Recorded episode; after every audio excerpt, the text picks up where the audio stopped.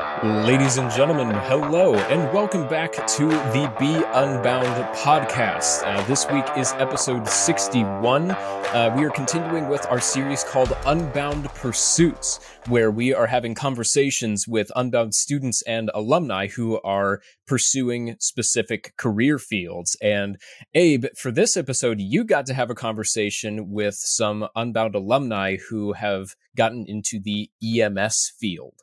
Yes, this is a very interesting field. We have a couple unbounders who are first responders and work EMS. And this was a good conversation, David. We got to go into a lot of areas and subjects for EMS that I feel like is not as commonly talked about, or just things that mm. those of us outside the field really should know and was really interesting to get to know more. But mm-hmm. at the same time, yes, there were some really interesting and fun stories. So I would definitely encourage you guys to listen all the way to the end. There's some of the good stuff there. Well, with all that being said, please enjoy the episode. Hello, fam. Welcome back on to another episode of the Be Unbound podcast. This is an episode of Unbound Pursuits, where we are talking with unbound professionals or people in different fields. Today, we have the EMS, the first responders in our community. And this is going to be an extremely fun episode. So I have three uh, Unbound EMS with me Stephen, Joel, and Roma. All good friends. We've uh, shared lots of interesting, or they've told me lots of interesting stories. And so I wanted to bring that on to share with the rest of you guys. Stephen, let's start with you. Tell us a little bit about yourself. Uh, yeah, my name is Stephen Peterson. I currently live in Dallas, Texas, originally from central Iowa, and um, worked in the EMS field uh, up in Iowa for a while before moving down here. Hey guys, uh, I'm Joel Steers. I live in Augusta, Georgia. I've worked in EMS for a little over a year and uh, really excited to be here. Hi guys, I'm from Detroit. I live out in Sheboygan County, Wisconsin. So if you can see the lake right behind me, um, I live in a little town called Oostburg, Wisconsin, which is 10 miles south of Sheboygan. I've been in EMS for approximately about five years, and I work for a full time paramedic service here in the county. All right. So let's get right into how you guys got started. Is this uh, a vocation or a career path that you guys always wanted to do and were pursuing this, you know, um, through college already? Or was this something where like, oh, I wanted to develop the skill later on. Stephen, let's start with you again. I didn't necessarily expect to get into EMS specifically, but I was looking at getting into some sort of emergency responder field, if not as a primary field, as a secondary field. Because in Iowa, um, the way most EMS services are set up, about 90% of the EMS services there are volunteer based. And so it's a lot of people working other jobs um, that are also in the emergency responder field. And I had started looking at going into either law enforcement or um, emergency medical services. And over a period of a couple years and um, through some conversations with family members and things like that, ended up choosing to go the EMS route.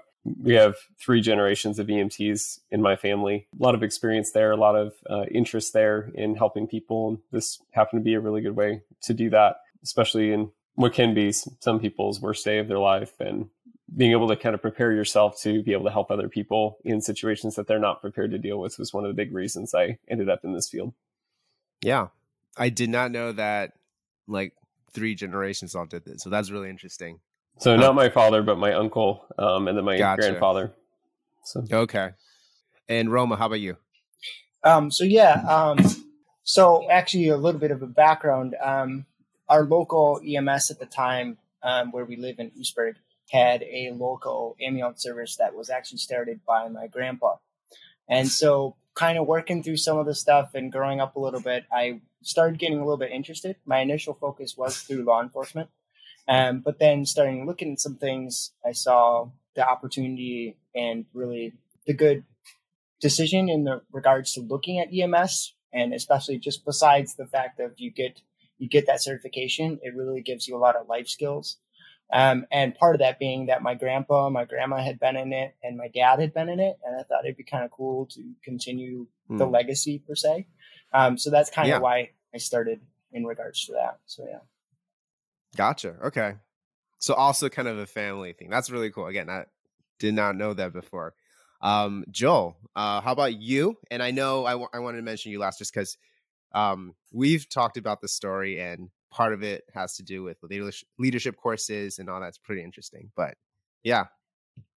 Hey, so um, I'd always kind of been interested in it. I had some not close family relationships with people, just general like family that had worked in the medical field, um, and hearing some of their stories, some friends and stuff in high school, like growing up. Um, even just talking to Roma and Stephen like a couple of years before I went through EMT school. Um, it was something that I knew that I wanted to do. I was very much on the fence about it.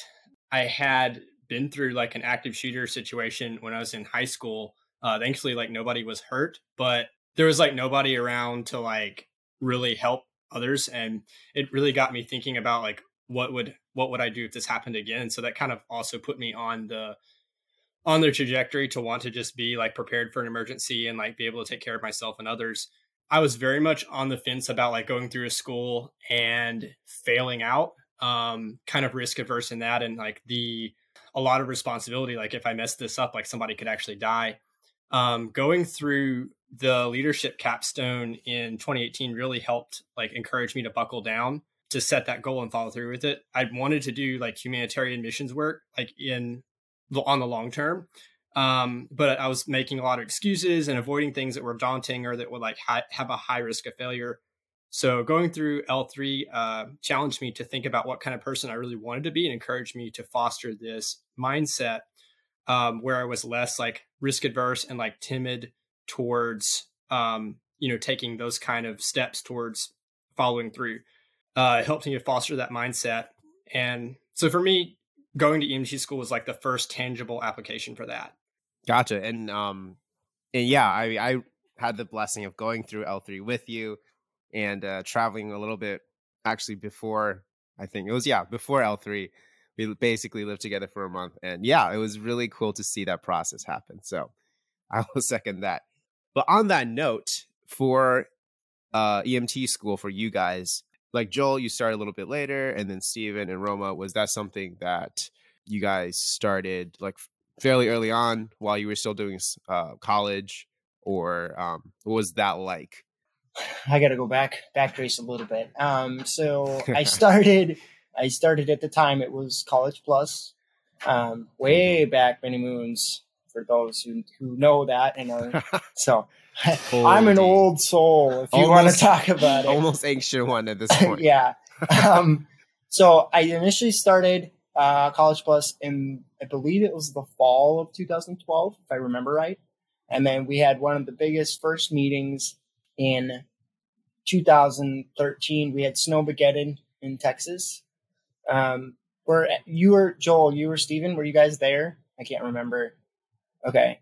Uh, that's a whole nother story in and of itself. No. Anyway, um, but then that next year, the four, uh, 2014, they had like the first CPE3. I had kind of been starting to look at it because I had gotten some looking into public safety through a local police department. They did like an Explore program. So it's a way to give high school age kids the opportunity to get kind of immersed in a very controlled atmosphere, what law enforcement looks like. And so I kind of call that kind of like my first love. And the fact that like I fell in love with that and I wanted to do that. And then when I started looking at some of those things, I saw that um, going into emergency medical field would also give me another level of expertise and experience to be better prepared for if I did continue to become a police officer. Then I started doing that while I was still in doing school with College Plus. So I remember when I was doing the courses I was doing spring semester with them, and I remember I took Western Civ. I bombed something else. I can't remember what it was, but I was actually doing two different course loads at the same time, which I'm actually quite proud of. Like I'm surprised. So, okay, yeah, yeah. So I don't know. Does that answer it? Okay. Sorry. yeah. No. No. No. No. For sure. For sure. Uh, any other thoughts, gentlemen? No, so I actually, um, as, as, I could have said before, I was looking at going to law enforcement before, um, but a lot of those things weren't necessarily super. Um, I wasn't necessarily looking at in terms of degree as much when I was going to that. I was more just concerned about getting a four year. Um, and it didn't. I didn't necessarily view my four year as a place to to throw in a bunch of the the emergency response skills and law enforcement training and stuff. That was kind of a, an extra thing in my head. Whether or not it should have been is a completely different question. But as it stood, um, they were in kind of two separate buckets, kind of like what Roma was talking about a little bit. Um, and I was looking initially at going into the state patrol and um, was looking at doing the EMT as a as a way to cross train and um, make myself, I guess, more useful. Um, because a lot of people in the state patrol, at least in Iowa, are cross trained as um, medical responders as well, and will work on local fire crews and things like that. So when I decided to actually go through that training, um, I was in the middle of my degree and um, doing my EMT training um, in the evenings at one of the local schools with a flight paramedic instructor then going and doing all my clinical hours whenever I could fit them in. So it was a bit of a bit of a crazy schedule for a while because I think at one point I was working two jobs and doing two different school programs. When I actually finished up my training, I had an internship completely unrelated to EMS in Texas and then moved back. And when I moved back, I started working the EMS field um, and then started the process, the never ending process of continuing ed after that. So that was kind of kind of my journey, I guess. And then like I was actually finishing my degree while while in um, while working in the EMS field. Gotcha. And Joel, any what about you? I actually went to EMT school. I guess it was over winter break uh, between 2018 and 2019. I'd been tracking different EMS programs for a couple of years, and it just did not work out with other things that I was doing. Um, coming out of Capstone in 2018, I was like, okay, I'm going to do this and found I think it was a 13 week course, um, like December to February. And I didn't have any Thomas Edison classes going on at the time. And so I was like, all right, I'm just going to do this. It was at a local college. Uh, so applied, got in, and just studied for 13 weeks straight. And that was awful. I wouldn't recommend that. If you if you have the opportunity to go to EMT school, do like a semester course or something like that. Don't try to cram it into like a month and a half two months. You're a glutton for um, punishment, Joel. yeah. So I didn't really, I wasn't taking any other like any working on my degree. My degree's in communications, and I was wanting to do something, you know, working with like nonprofits or humanitarian stuff, like as a journalist, like overseas. And um, it just seemed like a really good thing to have if I was going to be going overseas, like where people could potentially be getting hurt.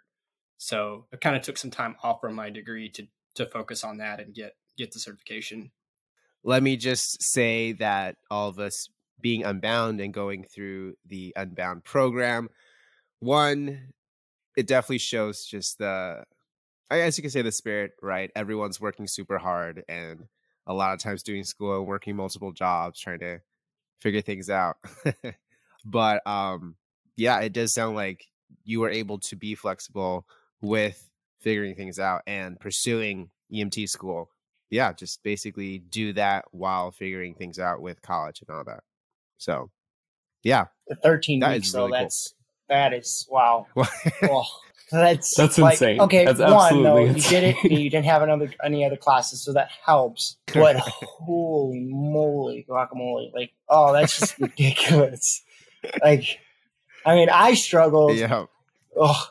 I was gonna say the last two weeks I was studying 16 hour days so I would literally sit down at my desk or go to the library, and for 16 hours, like from the time the library opened to the time the library would close, I would be sitting there studying. And the last half of the course, like I was consistently like behind on assignments and stuff. So wouldn't recommend it unless like that's unless you have a really good background in it and like all the anatomy and physiology and stuff. Like it's yeah, it was. Tough. Well, and for those of you that are watching this that might be interested in doing this, when you're doing EMT school, you can't just factor in the book work, you have to factor in your clinical hours, and you have to factor in things like hmm. sleep.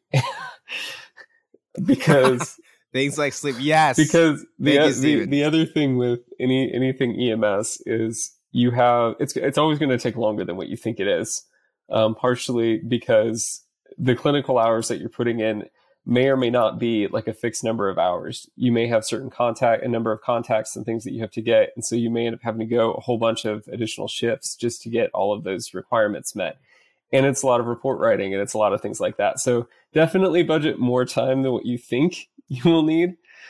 And also recognize the fact that um, if you actually want to learn the material really well and you actually want to do your clinical hours and um, get the most out of it, you want to do your clinical hours and then go back and cover, recover the stuff that you've seen and the stuff that you learned to be able to kind of self debrief somewhat after you've worked the incidents. So definitely budget more time than what you think you need, especially when choosing what specific course you're going to go through. Also, not all EMT programs are the same. So make sure that you're getting one from a school that's not just trying to churn out a bunch of people for money's sake, but that you're actually getting a really good training program. And and also the fact that don't don't necessarily follow a school that just wants you to pass. Because passing is great, but does it necessarily make you a good EMT? So, and and I can cover that a little bit later when we talk about like the idea of being in different positions of training and stuff and how you learn, you, you see how that kind of happens. But when you talk about clinical hours, Stephen, that reminds me of the whole sleep thing and clinicals. So um, we had choice of two different hospitals. So typically you'll have a choice of local hospitals that you have that will partner with the school and then they will precept you, which is what they call. So someone babysits you in the ER to make sure you don't do anything stupid because it happens and it's okay. Um, but I ended up doing a third shift, um, clinical in the ER. And of course I decided to pick the, the ER that was probably the deadest on a consistent basis. And we had two people there that night. And technically we weren't allowed to share patients, but we kind of did he was closer than I was. And so he got done and I was like short, like four, four or five patients for different things. So I stayed all night, went home, slept for three hours, came back, finished it for the rest of the day, then went to class that night, slept for an hour and a half, and then bombed my hazardous material with everybody else in the class. So don't recommend that. Just, just saying that was, that was pretty rough. You want to survive to the point of getting your job, not just yeah. it's yeah. not about passing, which is good. We had a spot in the back of the room where people would stand in class, and I think our classes were like four hours on weeknights, and then we would be all Saturday, like all of Saturday. We did put in like ten or twelve hours on Saturday, and literally like people would be falling asleep in class and they would be just be told to go like stand up in the back of the class or like pace in the back of the class to yeah, stay awake. That's, that's, insane. Well, going along with this uh, line of thought, let's continue. Um, what are some of these things that you wish you knew or you wish you did differently if you could uh, go through this again? Basically, speaking to those who are thinking about doing EMT school. You will lose sleep. You will and and partially in class if you learn that you're going to become sleep deprived and depending on what kind of service you go into it, i mean in that case it's not going to change much. So it kind of re reacquaints your or prepares your body for it but you will lose sleep. And the fact of you're not going to be you're not going to come out of class and just boom be ready to go. I mean there's they, and they always talk about that almost in any field. You have the book smarts and you have the street smarts and so for me, I wasn't really a good book smart person. I can take the info in and I can understand it. But for me, I'm an applications guy. So I need to take the information that I'm bringing in and I need to know, okay, how does this apply to me when I'm working? Um, so that was really, that was a pretty hard learning experience for me because I was so set in this is the way I was taught how to do this. And then to adapt how I did that in regards to the street and how things actually work. Um, so don't be frustrated by that because I think a lot of people can be like, um, and I give a lot of credit to some of the training people that I had early on that really helped me through that and saw that, hey, you're struggling with this. It's okay. Try this and just let me kind of discover my own modus operandi, if you say, without being stupid and doing something that I shouldn't be doing and then to really develop yourself into who you are as an EMT and a provider as a whole. So, kind of going along with that a little bit, um, you know, and we we joke about sleep deprivation stuff, and it, it is a really big issue, um, and it's something that is not just a schooling thing. It's it's a thing when you actually are working in the field, probably more so. Um, just because you're working weird hours and depending on your service, they may be floating you back and forth between shifts and things like that. Um, but one of the things that is really important is learning where to set limits. And I say this a little bit tongue in cheek because I was really bad at this.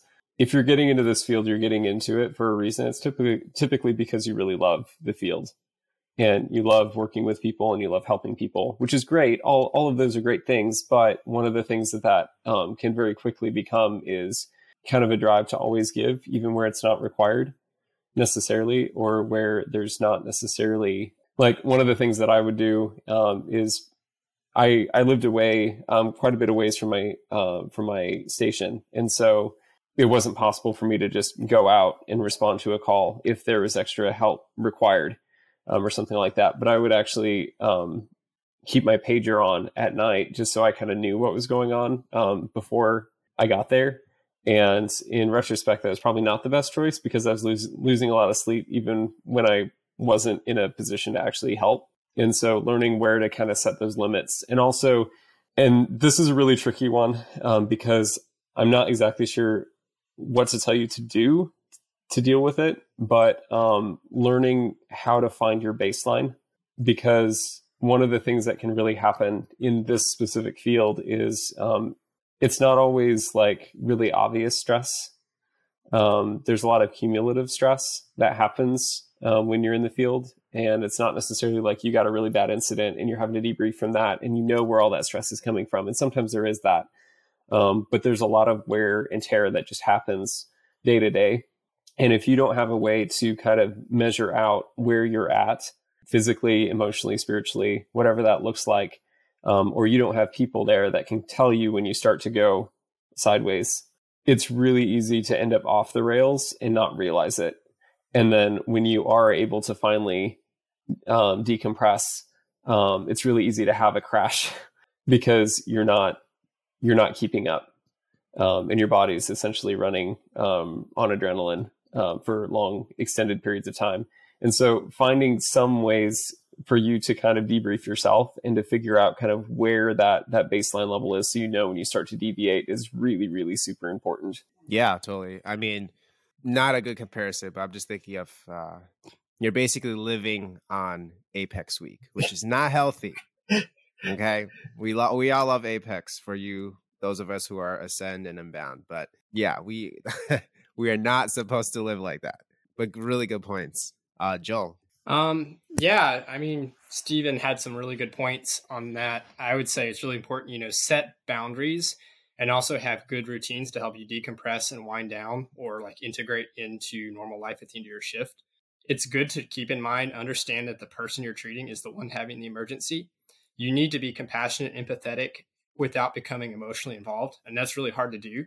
But at the end of the day, you need to be able to go home and know that you did everything for the patient and leave it at that you know you should try to learn from each call and be consistent and constantly looking to improve but don't play the what if game if you have a patient die or even if you have a patient that's completely fine at the end of the day and they're just really rude and obnoxious you know when you're only trying to help them you can't internalize that you have to be able to say you know tomorrow i've got to get back out there and do this again and be able to set those boundaries in your mind um, also try not to be too cynical and make sure that you're seeking out good mentors and a healthy support system. Um, the majority of the people that will talk to you or try to ask you about work, uh, they're asking for a good gruesome work story. They're not prepared to hear the answer. They may mean well, but they're not really grounded or trained to wade through some of your darker moments. Unpacking that stuff with the wrong people or in the wrong place can really kill a vibe. If you're at a party or a student event or something like that, yes, and it mm-hmm. will leave you feeling like trash. You'll feel more isolated and lonely at the end of the day. So don't be afraid to set that boundary. Don't let yourself feel pressure to answer the inevitable, what's the worst thing you've ever seen question. And that happens like anytime I tell somebody what I do for work, like it just it happens and people don't think about it. Um, don't don't feel pressured to do that. Know your audience and use your filter to find ways to redirect the conversation to something that's more positive, like the funniest moment or tell a story where you know that you've made a, a big difference for a patient. Uh, and also to springboard um, off of what Joel said about the what if game, it's inevitable.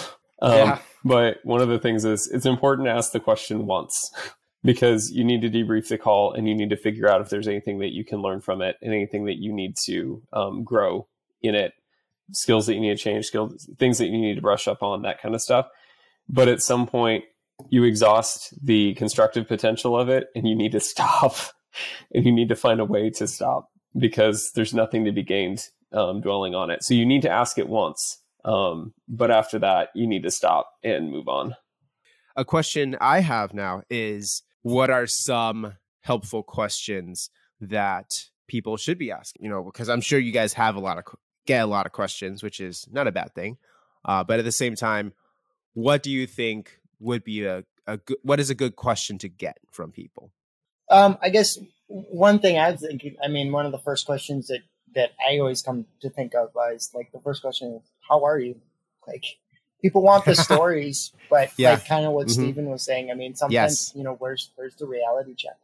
I always say being in it for a very minimal amount of time. I give a lot of credit to the people that have been in it for 18 years like my full, current full time partner, he's been in doing this for 17 years. He is very salty, very salty, and he's got very straight opinions. But I give him credit. I mean, he's been in this for 17 years. Like, I mean, that would be like the first one that comes to mind in regards to just everything, in regards to how the company operates, the, dealing with administration, dealing with leadership, dealing with people, people that call you, people that do need you, people who don't care, um, even family. I mean, um, there's been a couple where you know you have to you have to be there and try to give some solace to family in a way, and they don't like you.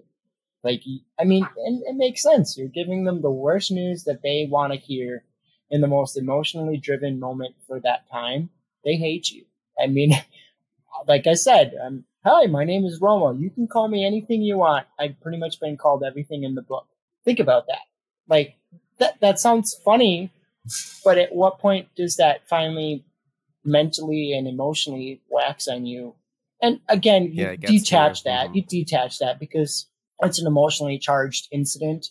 Um, usually when some of those things are going on, but it still affects you, right? It's still that, you know, like Stephen said earlier, it's still the then later you go, well, what if? What if I would have said something different? And sometimes it's not going to mm-hmm. matter, mm-hmm. you know. And it's all about yeah. how you carry yourself through those questions that makes a difference for people.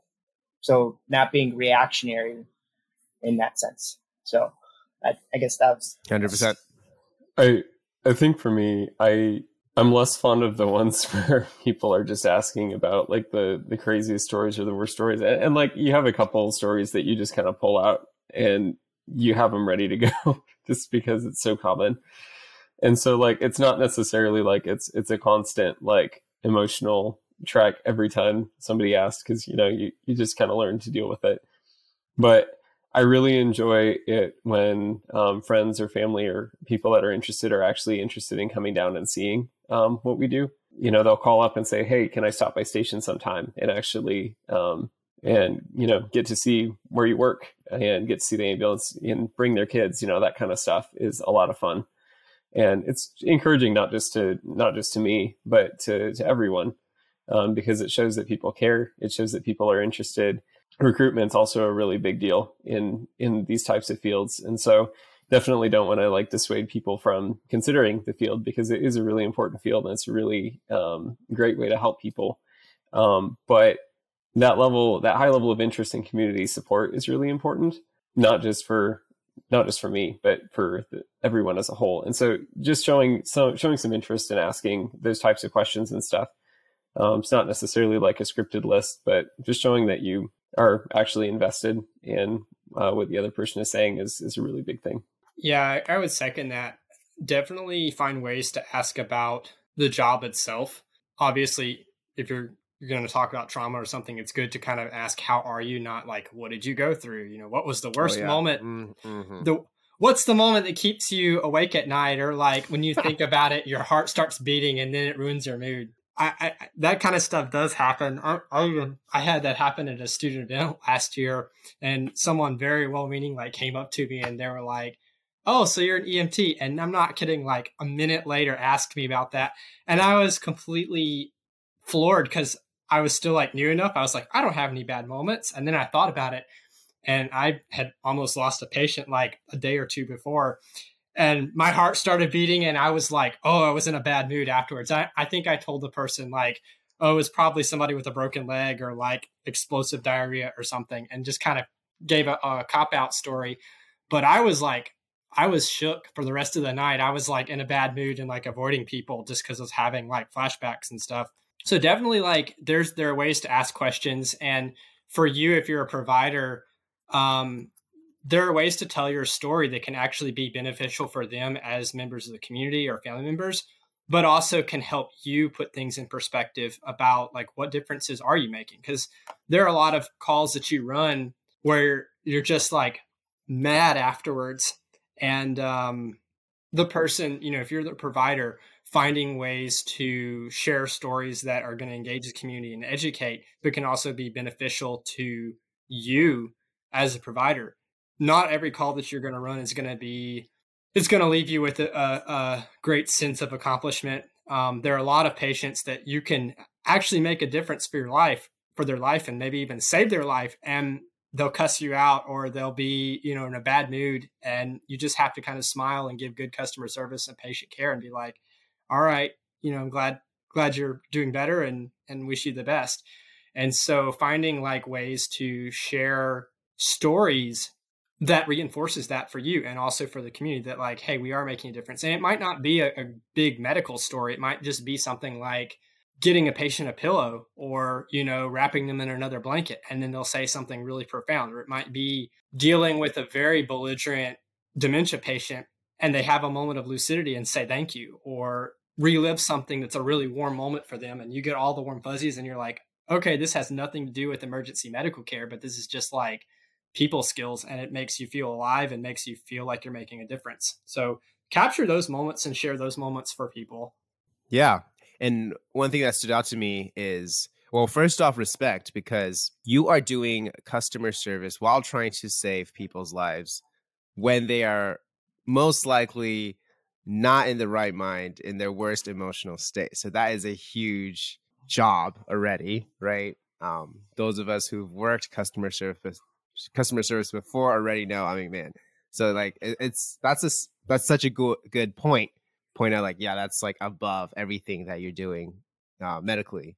Yeah um also just like you said it, it, really is the the human moments that that make a difference and i love that. So not to go over all your points but let's let's yeah let's get into some stories. I do want to hear about some of these times where um, like you guys been hinting on some of them where you were able to to grow and help people and um, ways that you've also like experienced things, but also grown from it and, and learned and all that. Um, let's start with this though. How about tell me about I mentioned the longest shift you had. Like what gave you that longest shift? And tell me about ways that you were able to uh, either learn from that or uh, rest within that or like find ways to kind of rest within that if at all possible. Does sleeping um, while standing up count? yes. I mean, was yeah. that before or after uh, school? Let's talk Joel? about that, especially especially since we talked about rest. So, yeah, what what's been your longest shift, and how did you guys deal with it? Um, I guess first question is, um, what are your dedicated shifts? So, I mean, we used to be running full twenty fours, so you work for twenty four hours, um, and now um, our company redid its full scheduling system, and now we're doing a combination of 24s and 12s. So that's them trying to work to try to minimize the amount of fatigue that come on the providers. Um, so I think my longest shift, I, to date that I can think of, I don't think I have done a 48. I think my longest shift that I've done is maybe a 40, maybe, but at least for sure a 36 because that's a 24 and a 12 stacked on top of each other. And most of the reason for that would be because I don't know how to say no. um, yeah. So that's usually the problem. I've done reverse 24s. So typically a 24 hour shift, you start at like in the morning and you go to the next morning. Hmm. I've done the reverse yeah. where you start at night and go to night. Don't do those. Those are no. the worst. Because typically you're up all day the day before. So technically you've been up for 48 hours or, you know, 12 before. I had a I have one partner that we had a while back. Like I don't know how he did it. but he could just sit in a chair and boom, be out like a light for 15 minutes and back up and going and just like nothing happened. I'm like, or driving back from the hospital back to our station. That's like a 15 minute ride. Boom, out like a light, sleeping for like 15 minutes and then up, back up again. I'm like, like, I don't know if he was actually sleeping or resting his eyes, as my dad always says, Oh, I'm not sleeping, I'm resting my eyes. I'm very jealous. So I'm like, that would be nice. Like that you can just flip it off like a switch. Um, which is nice. But I don't know. I think that would really quite be the easiest way that would work. Um, besides that. So I don't know. That's the best I got, I guess. What I what I heard is Roma doesn't remember doing a 48. Yeah, But that actually even might if- be. yeah, I don't did it- remember doing the forty-eight. I like I forgot the last twelve hours. Yes, that's that's totally fair. Maybe you were resting your eyes already. Like at that point, you're just going on. Although, just to be fair, just to be fair, in all honestness, and you, I have fallen asleep twice driving that I remember. Yeah, that's It has happened. Or Like taking care of patient and you like fall uh, that, I haven't done. That I haven't done. Done that. But the worst part was because we had a straight we had a straight shot on one of our Mm. highways, and that's the worst because if you're Mm. straight on, Oh yeah. You oh, just- yeah. Mhm. and that was that was like Yeah. a psych transfer or something at like two o'clock in the morning, and we had been busy all day, and so so yeah, but My- it happens. Yeah, my It longest happens. one was so we we were stacked twelves. I knew I wasn't going to be able to make my shift because it was a thirty minute drive, and we had an ice storm coming in, and I knew I wasn't going to be able to make it into station for my shift, and so I, being the sucker for punishment that I am, took the twelve hour shift prior to my shift, and went in, did that shift, did my shift, and then couldn't get home, and so we didn't have enough of a crew to staff the following shift. And so i took the third shift after that. So it was at least 36 hours i don't remember how much beyond 36 but Mhm. it was Yeah. not the most pleasant day Kind of out of necessity too, being like you said, like ice storm. yeah i everything, too, mean right? you know here in texas they don't know what that is but up in iowa you know Well, it, it that's a, a normal occurrence that's- Mhm. Yeah, Joel, you were saying. Yeah, I, I would say I think that's probably about the same for me is, is a 36. And it went over at the time I would work 12 hour shifts on, and this was like when I first started last May or June, I would work four or five 12 hour shifts a week, like Monday through Friday. And then I would pick up on a 911 truck on the weekends. And because I was like, I don't want to just ferry people around. Like I want to get my hands, you know, dirty and like learn um, and and grab some of that momentum. So I would pick up the 911 shifts, and if you're doing a 24 hour shift or even a 12 hour shift, sometimes you'll get downtime in between calls. Maybe it'll be 30 minutes between a call. Maybe it'll be a couple of hours with nothing. So those are moments where you can sleep, you can watch a movie, play video games, get something to eat, you know, whatever. Some days you might work a 12 hour shift and literally back to back to back calls. You'll run 13, 14 calls in 12 hours. And it's not just running the call and treating the patient, but it's like sanitizing the ambulance afterwards, restocking it, writing your paperwork. Like you're constantly working. Um, so I think my longest shift was a 12 hour shift. I worked the night and ended up working the next day because it was short staffed. Um, in EMS, we have this thing called holdover. It's not very fun. Holdover Basically, mandate what it, mandate is what we have. yeah. Yeah. Mandatory holdover. And so, depending on whether you're a county, private EMS, city, whatever, um, there's either contracts or if you're like volunteer, there may not be anybody to take provide coverage at all. But the idea is they don't want unstaffed 911 crews. So, anytime in the city, there's going to be ambulances that are designated for 911 calls. If somebody has a heart attack, a stroke, you know, gets shot or like wrecks their car, there has to be a truck available for them.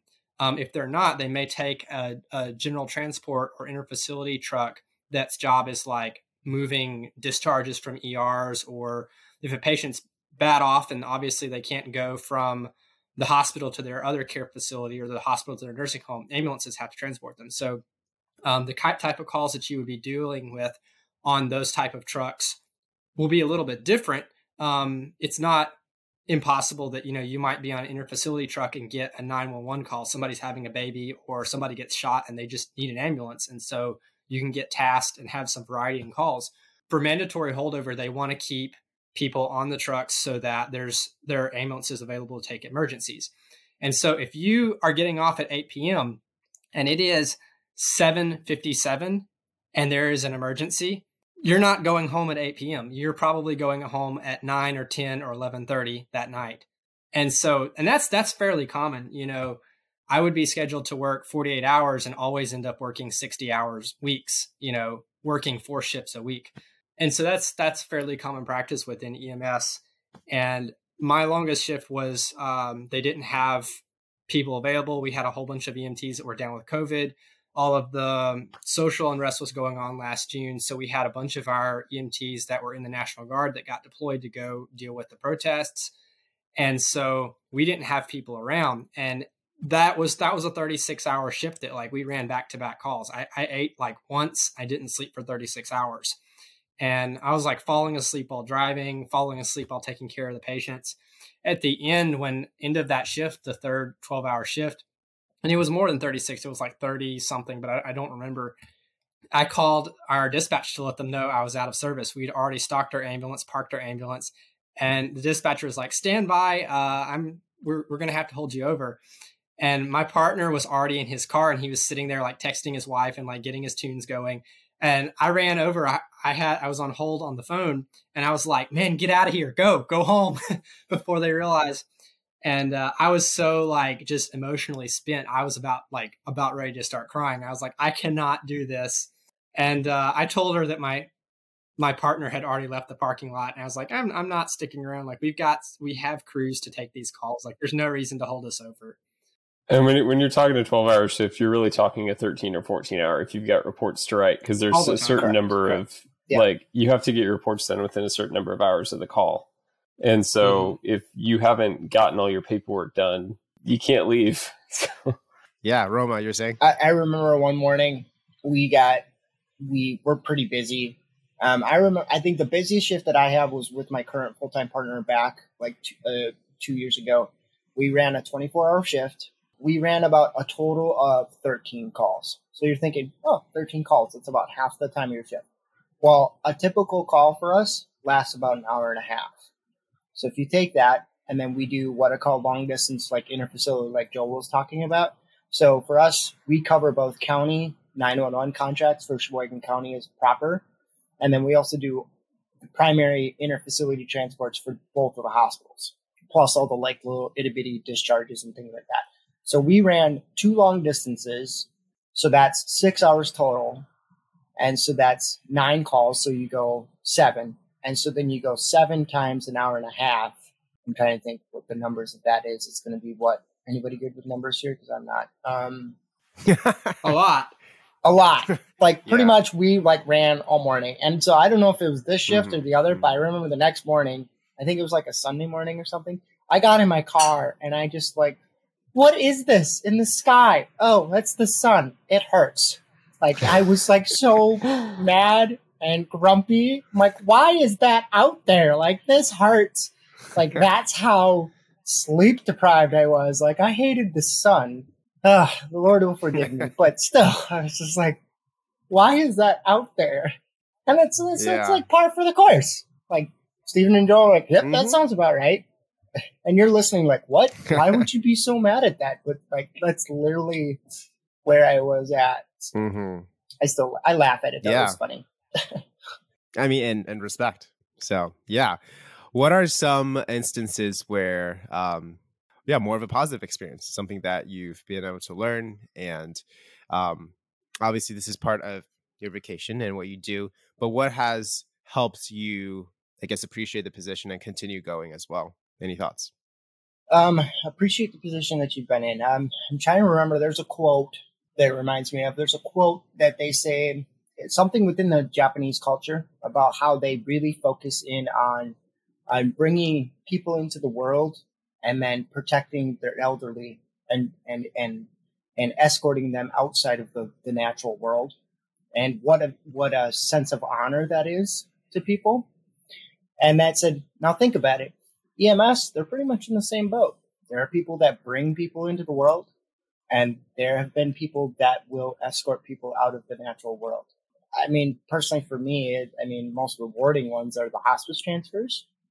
Um, they're the most bummer ones because these people know they know that this is pretty much their last ride. Um, actually, yesterday we took a gentleman from from his home and we stopped at the local gas station and he got a, a smoothie and a pack of smokes. And the people there knew him. And it, I mean, it was beautiful. I mean, it's like, it was a bummer. I mean, almost everybody was crying because it's like they know him and they know that this is it, you know? Um, and I actually got the opportunity, actually, approximately four years ago, I got to take my grandma to hospice. And that was so, so rewarding. Um, we actually came out here by my parents' house and we took the cot and brought it up on the beach and we just sat there for 10 minutes and just looked at the lake. And that, and that's the beauty of that. Like we're able to do that. And, but yet it's such an emotionally charged call, but it's so, so rewarding. And so I think taking those times to, to identify and not accept, but acknowledge humanity in the time that it is, I think is, is one that I think takes time. And I think sometimes you have to be careful that you don't just, like I think Stephen said, don't become cynical with it because we're all human. We all, we all come to that place. And so providing the best care, best PR, um, but even just the best emotional human connection that you can for those people because they know that it's the last time.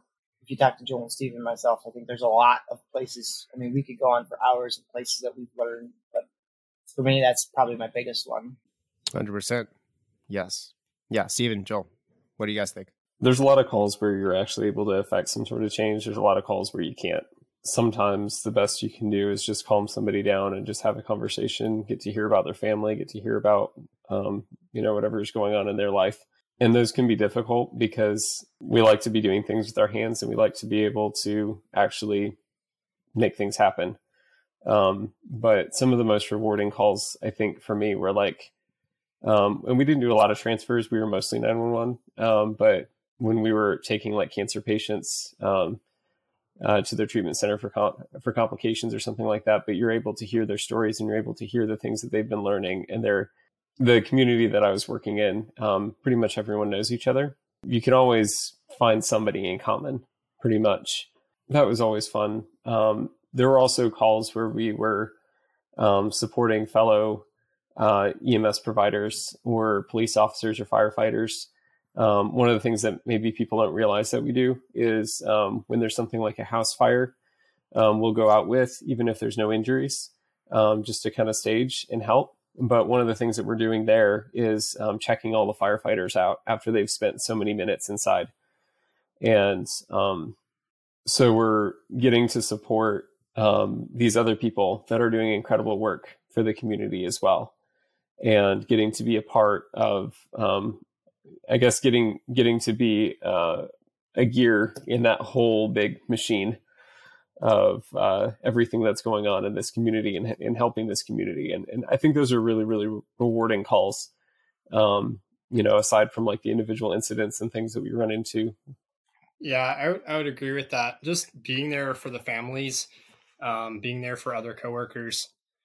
One of the things I love to do with like whenever we're transporting a dementia patient is I'll find I'll find something to connect through like their youth, especially if they're completely out of it or they're like, you know, they're acting like a 2 or 3 year old. I've found that like music is something that is a pretty universal like way of connecting with people. And so I'll kind of guesstimate, okay, this person's in their 80s, like I'm going to play some swing music or I'm going to find some Bing Crosby tunes or Fats Domino or something like that.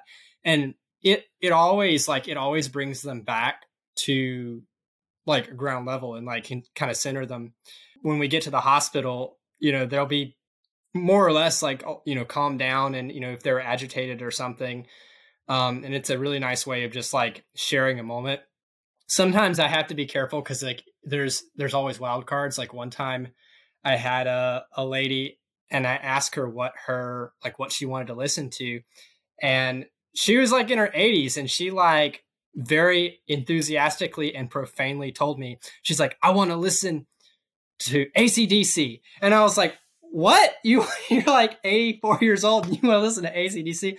And she's like, yeah, Angus is my man. He's like so hot. And I was like, what the heck? and so it's like, you want to listen to Angus? She's like, yeah, he's like Australian or Scottish. I can't remember. And I was like, what do you want to listen to? She's like, Back in Black. And so I, I like, I pulled up Spotify and like, I blasted AC/DC's Back in Black. And I'm not kidding. Like, she's sitting there on the stretcher and she's like bobbing her head and it's like, dun, dun, dun. And I was like, what in the world is happening here? And I told her, I was like, when we get into the nursing facility, like the nurses have absolutely no sense of humor. They're not going to understand. So I'm going to have to turn the music down, like when we're talking to the nurses on the radio or like when we get in, I'm going to have to kill it. But I promise you, we'll rock out for the rest of the, the rest of the ambulance ride. And so that was just kind of a funny moment where like we bonded over music. that's that's so cool. Um, yeah, and so with that, um, again, it's just really cool to see. Again, like you guys pointed out, that it, it is all these human moments, right? There's a lot of the craziness and whatnot, but a lot of times what brings us back is how we can connect as humans and as people. So, on that note, as we close out, um, I'm sure there will be some listeners, some younger people who are considering uh, going into the EMT or um, the EMT field, uh, doing this, uh, becoming EMS. Um, what would you say to them? Uh, just could be a, a short sentence or something, but a piece of advice that you would leave with people thinking about this. We'll start with Stephen, Roma, and then we'll end with Joel. How's that? I think it's gonna have to be a little bit longer than just a short sentence, but um, go for it. Go for it. Definitely find a support system and um, people that you can trust. Live out your faith, um, however you can in the field, and with whoever um, God gives you in your rig. Don't minimize the importance of the really small details in your medical procedures. Pay very, very close attention to those. They're very important. Um, I think, yeah, I think one of the biggest things is is um, this is kind of a shameless plug through Navigate um, for the new Navigate. But I think one of the things I saw when I did it back in the day is I saw that when I started looking through that things, EMS was one of the ways I could fulfill my passions, my goal, and what I thought my mission was and what God was leading me to. Um, initially, I thought it was just a stepping stone, but I feel like kind of right now it's my prim- primary place to be for the timing point. Um, yeah, definitely, as Stephen says, live out your faith, and that can be a really hard thing to do, especially in the EM- in the EMS field as a whole. Um, right now, in the current theater of things that are going on, because you don't you don't work for a company, you work in some cases you work for a leadership structure, and sometimes you don't agree with that leadership structure. So um, be the leader that God has called you to be in those positions, and that that will be rewarding. It won't be easy, but it will be rewarding. Um, and even just the anecdote of it's okay if you feel like it doesn't work. That's that's fine. I mean, thankfully in the medical side, there's a lot of different options. I've seen multiple good friends that started EMS and just thought, ah, that's not what I want, but they found something else and they're really good at it.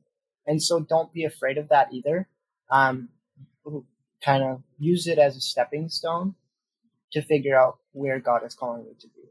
And don't get your feet too wet. I mean, get them wet, but don't drown, I guess. mm. Yeah, I'm, I'm, gonna steal that. Get your feet wet, but don't drown. that, that's a good word. so, Abraham, one of the things, yes, I, I think my craziest call, we actually had a deer blow through the hospital window. What? Ooh, that sounds oh, run around the lobby and then blow out another hospital window on the way out.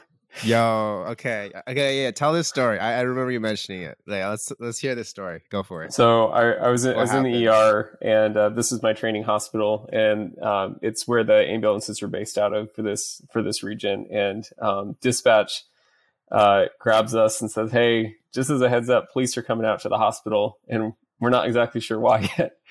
so we uh, get on our stuff and we run down to the other end of the hospital. And turns out a deer had, um, this is in winter, a deer had blown out a window, run around the lobby, um, and then blown out another window on the way out. So there's deer blood everywhere, all over oh, um, that entire room. And so we go to we go to look around, and Um, the poor old lady that was a receptionist in that lobby was hiding under her desk at the front of the room. Stephen, I did want to ask. So, um, you got the call. It was when you got there. The deer was was the deer still there? No, so the deer leave? disappeared and we never found it. Law enforcement never found it. Oh, but really? We did find out that hospital security had gotten there um, while the deer was still in the room, and they had pulled their tasers out, just about tased it. I have no idea what happens if you tase a deer. We just about found out. You, hey, yo, if you want to go into your story, go for it. I would, I don't know. I, I definitely would agree, like, seconding Roma's psych transfers. I've had some really weird 2 a.m. psych encounters. Um, probably the stickiest or sketchiest situation, I would just say, like, the whole week of all the protests that were happening last year. That was pretty sketchy. Going out to calls and just never knowing, like, what was happening. Thankfully, like, we stayed safe, but I know like there were other departments in our state that were getting like rocks thrown at them when they would go out to calls. Um, you know, like firefighters trying to go out and put out fires from the like riots and having people, you know, threaten them and stuff. Um, we had protesters that like tried to jump in front of our ambulance while we were coming back from a call. That was kind of ske- sketchy. I think one of the one of the nights we were working a 24 hour shift, we had to come up with a plan for like what we were going to do because our that particular station we were at was our ambulance bus barn and like auto shop.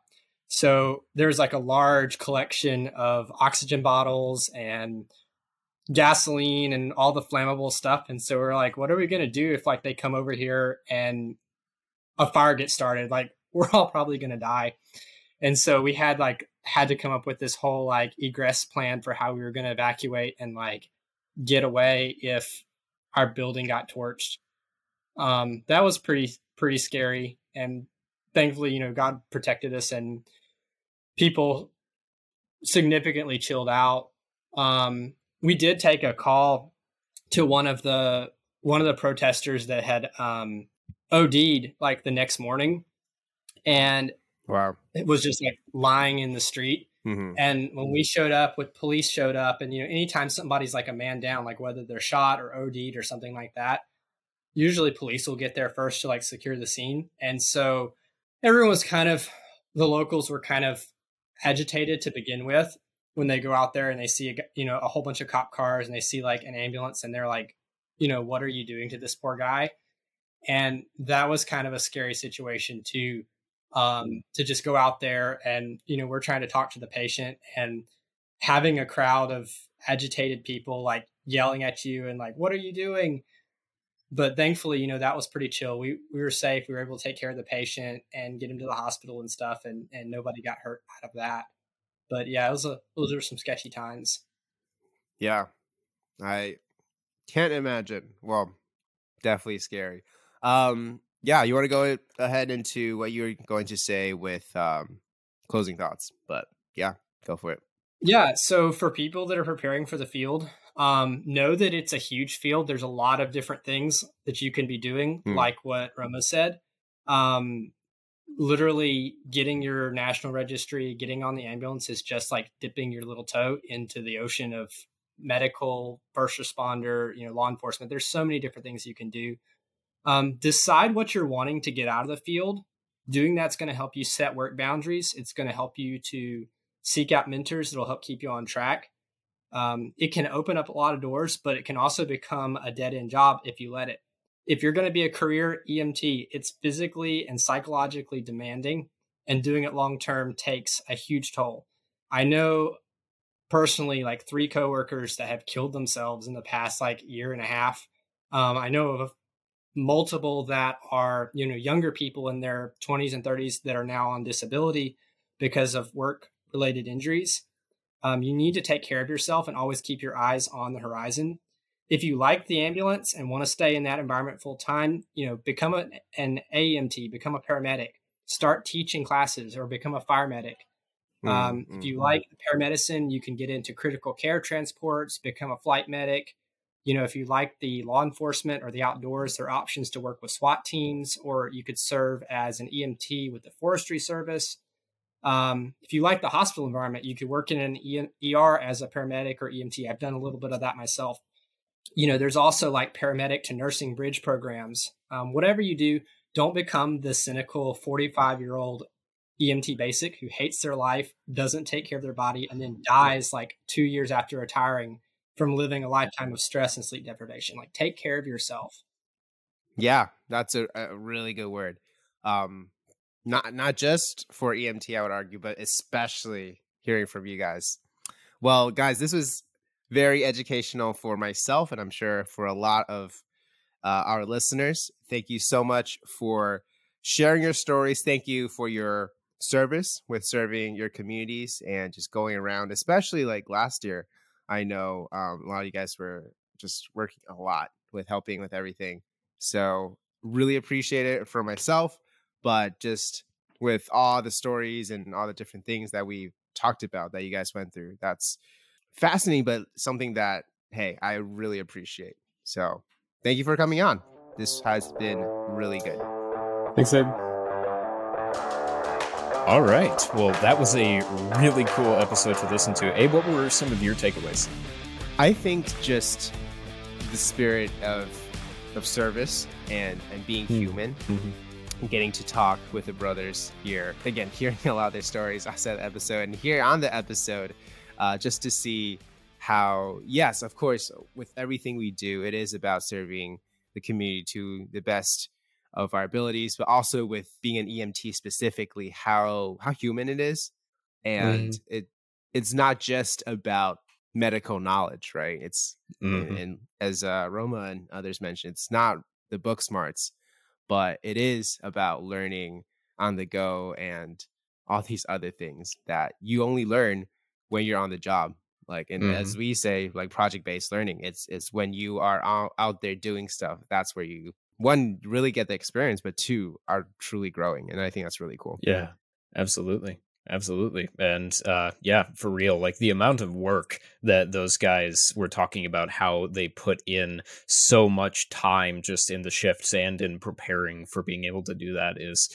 absolutely incredible and uh, mm-hmm. one thing that uh, Roma mentioned that uh, he really appreciated uh, when he was in Unbound is our Navigate course. And uh, if you don't know what that is, is that Navigate is a 16 week online course that we here at Unbound offer that teaches students a model for a stress free, God honoring decision making framework, along with other principles that equip them to make better decisions throughout their life, something which I think all of those guys have really been able to use in their day to day.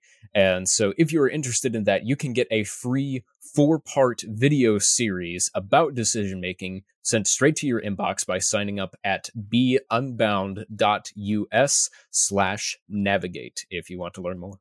Yep, I cannot second that more. For all of you guys listening, thank you so much for tuning in. This has been a really great and fun episode to record. Next time, episode 62 is Unbound Conversations. We have a set of very exciting guests coming out. I, know I say this a lot, but seriously, you guys do not want to miss this one. It's coming out next week as usual. Stay tuned, be unbound, and I'll catch you all next week.